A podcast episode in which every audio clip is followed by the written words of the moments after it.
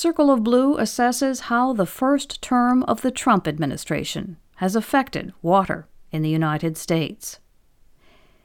In the closing minutes of this election's first presidential debate, the line of questioning turned, surprisingly, to climate change. The moderator, Chris Wallace of Fox News, had not listed climate as one of the topics he planned to bring up. But then, nearly 75 minutes into the event, he did. The fires burning in the American West were the prompt. Turning to the president, Wallace asked Trump what he believed about climate science and what he would do in the next four years to confront carbon pollution. Trump at first demurred. I want crystal clean water and air, Trump responded. Then he pivoted to a familiar talking point, railing against cluttered forests as the cause of wildfires in California and other western states. The initial line, the desire for crystal clean water, is one that the president repeats frequently even dating to his 2016 presidential campaign. Immaculate water, he has also said. Clear water. Beautiful water. But a number of water advocates and analysts say the focus on appearances is superficial. They say that during its first term, the Trump administration has pursued revisions to environmental rules that will harm the nation's waters. Bob Irvin is president and chief executive of the conservation group American Rivers. He told Circle of Blue President Trump loves to say that he wants crystal clear water, but his administration has adopted policies that will result in dirtier water across the country. Irvin, an environmental lawyer by training, has worked in Washington, D.C. for more than three decades. He started out as a trial attorney in the Justice Department during the Reagan administration. He was senior counsel for fish and wildlife for the Senate Committee on Environment and Public Works. He worked for conservation organizations like the World Wildlife Fund and the National Wildlife Federation. His career has spanned Republican and Democratic administrations, and in the past, he said, there was always at least some common ground on environmental priorities. But not during the Trump administration. Irvin could not name any administration policy that was beneficial for waterways, saying, It is stunning for me to say that. Others interviewed for this story were not as absolute, but they echoed, to varying degrees, Irvin's thoughts, which he described in this way this administration has been unrelentingly hostile to the idea of conservation and environmental protection and has been single minded in its determination to undermine that protection. The U.S. Environmental Protection Agency was active in the administration's plan to weaken federal authority and relinquish oversight to the states, first under Scott Pruitt, and now led by Andrew Wheeler, who was a lobbyist for fossil fuel industries he now regulates. Like his boss, Wheeler made public statements that lifted water to a place of prominence. At a World Water Day event at the Wilson Center last year, Wheeler said, My frustration with the current dialogue around environmental issues is that water issues often take a back seat. It's time to change that.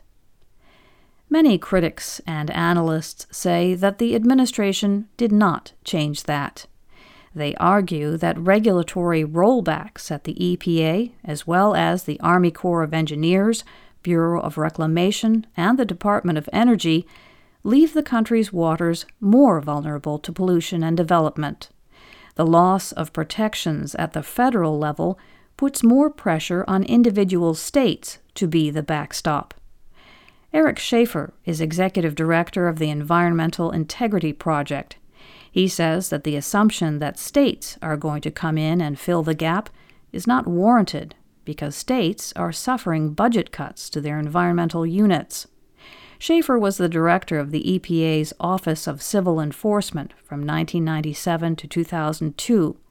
His group released a study showing that between 2000 and 2018, 31 states reduced funding for state pollution control agencies. As he put it, when EPA leaves the field, it leaves a lot of work undone. The EPA has left the field, or stepped back, in many places.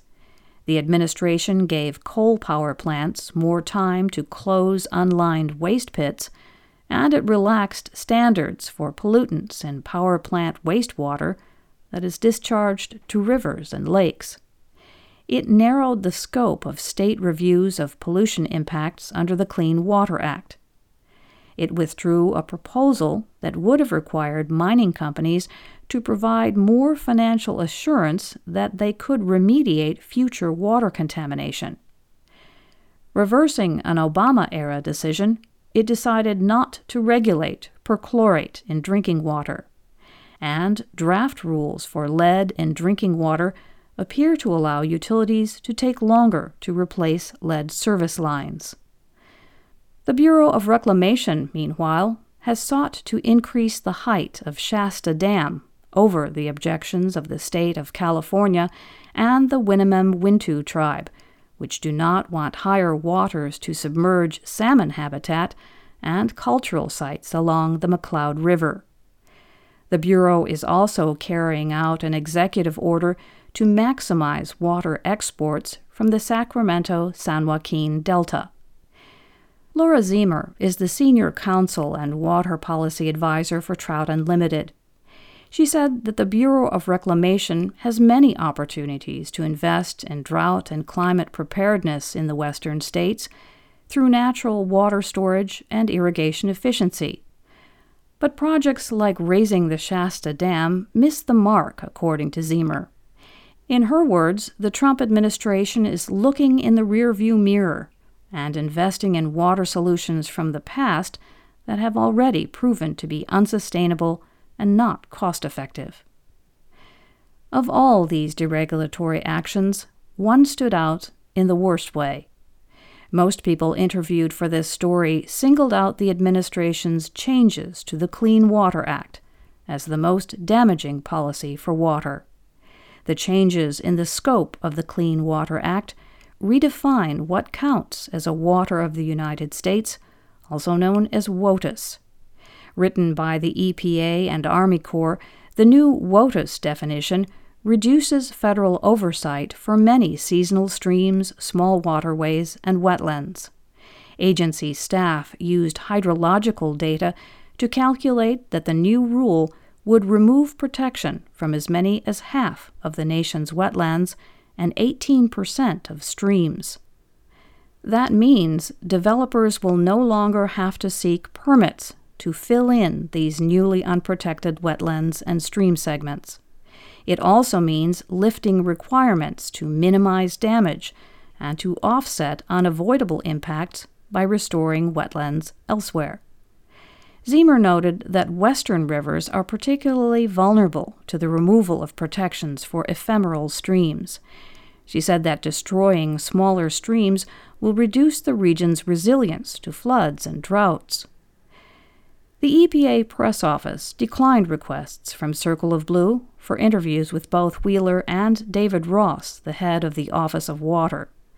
It is the agency's position that no existing map accurately shows the boundaries of federal regulatory authority under the Clean Water Act. Several federal agencies are now working to publish such guidance. And the effect of this overhaul? In most cases, it is too early to say. Narrowing the scope of the Clean Water Act took effect this June for every state but Colorado. Schaeffer said, It takes a while between the time you push the lever on a new policy or decision and the time the impacts show up in water quality. The administration touts steps it has taken to secure the nation's water. There is a national plan to coordinate the reuse of water, and orders to speed up reviews and permitting of things like the federal management plan for dams on the Columbia River. The administration also points to a water subcabinet of department heads who will coordinate policy and a determination that it will regulate two toxic PFAS substances in drinking water. FEMA, to the pleasure of green groups, also quietly advanced new guidance on allowing greater use of federal flood prevention funds for natural infrastructure, such as wetlands. In general, the administration's rules have tipped the balance of power to users of water mining companies, energy developers, farmers, home builders. Even as it moves to regulate two PFAS substances in drinking water, the EPA is allowing the chemical industry to produce and sell new PFAS substances. It's not just the policies that have drawn ire. The Trump administration has sought to transform the process by which those decisions are made, by sidelining scientific evidence and shrinking the process for environmental review. The legacy of these four years is still being written the administration's policy changes have fared poorly in court. Many have been overturned because of procedural missteps and hastily written justifications. Other rules, like the definition of waters of the United States, are in the early stages of litigation. And this election will also determine whether this administration has another four years to pursue its aims.